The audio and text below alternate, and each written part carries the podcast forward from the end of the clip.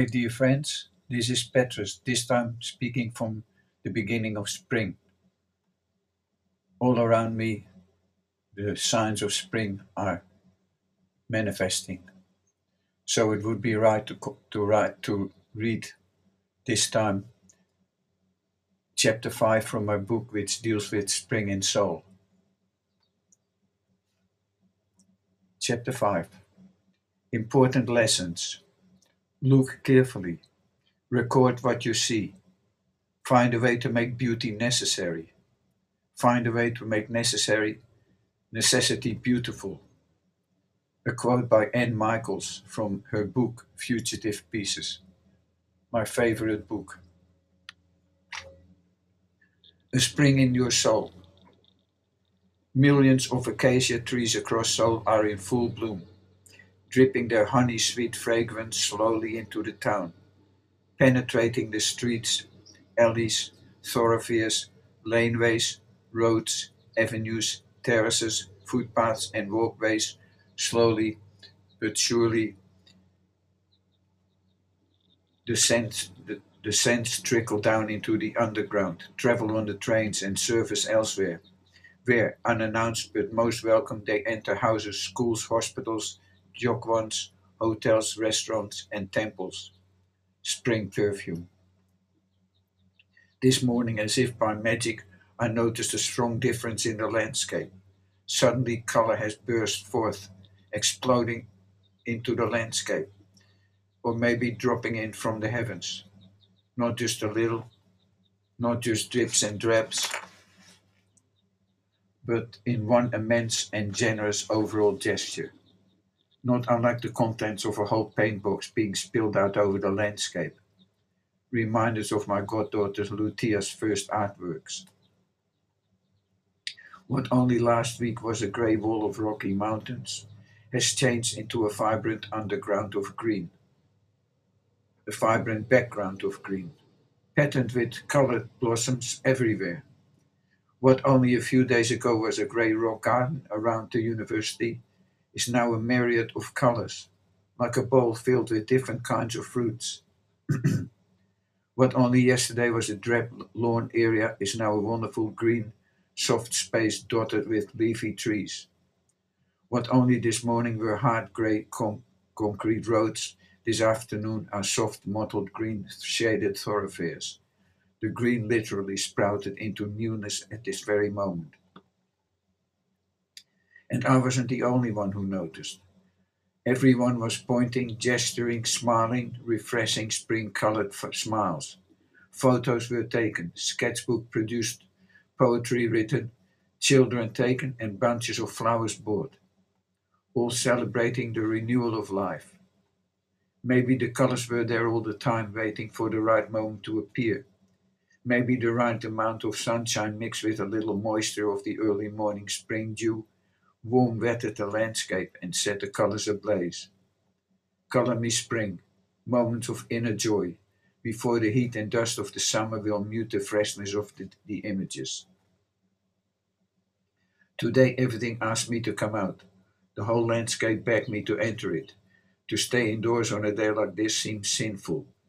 I packed my bag with a bottle of water, my camera and some food and step out. Walk past the library and off onto the path. The mountains are that close.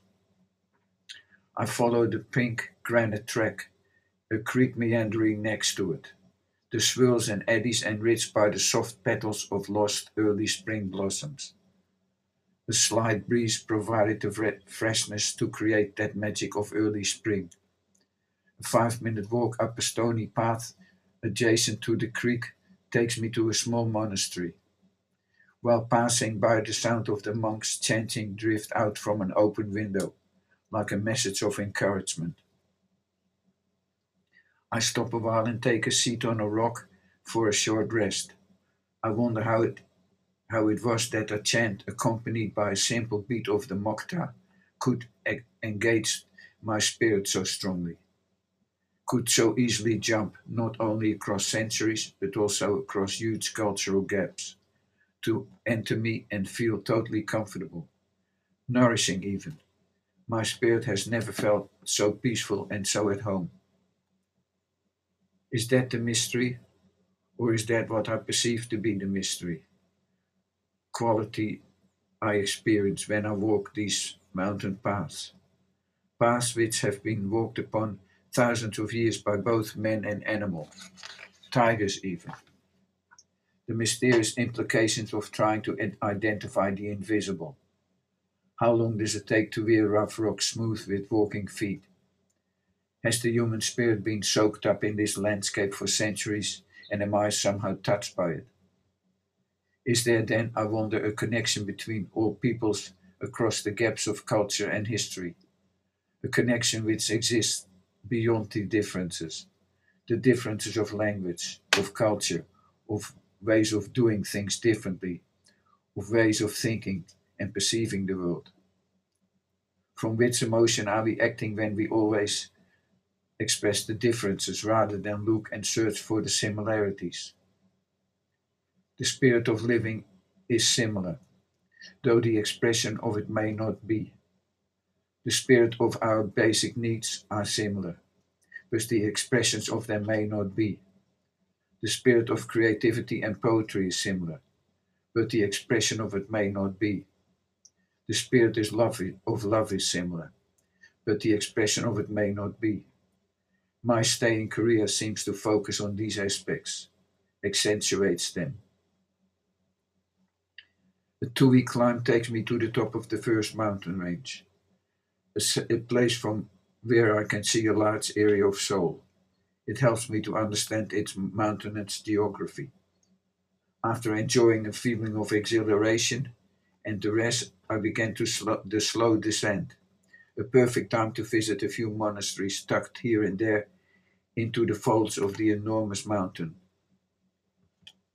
Stopping at one small temple, a sudden gust of wind dislodged most of the cherry blossoms from a few trees nearby, momentarily turning the place into something so exquisitely delicate and beautiful that once again I am speechless, but for the sound of ah, which involuntarily escapes me. Taking a moment to marvel at this simple expression of beauty, a monk engages me in a chat, and a moment later I'm invited for Darye, Korean tea. Whenever taking tea, it involves the traditional tea utensils of a kettle, a water bowl, a teapot, and tea bowls. And automatically it becomes a ceremony, an event of the appreciation of objects, and the simple act of pouring water into tea, into bowls. Koreans do not pour water onto their tea leaves, and I found that a telling aspect of the culture, as is another aspect, that of giving and receiving everything with both hands. Both of these images express the gentleness, To understand this, you only have to imagine them.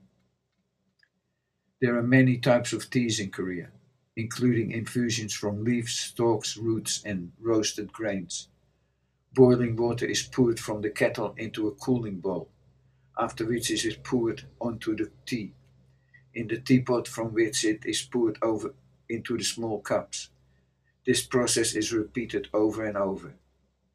I'm told that the tea which the monk offered me was specific Buddhist monk's tea. It is made from pine needles, and a certain time of year the fresh tips of the branches of the needles are cut off and placed in a stone jar, packed quite tight. A syrup made from boiling mineral water, sugar and honey is poured over it. The jar is sealed and placed underground for about a year. The result tastes just slightly fermented, was served cold and most refreshing. The gentle taste of Korean tea, a perfect reflection of much of the culture's underlying aspirations, as I'm experiencing them.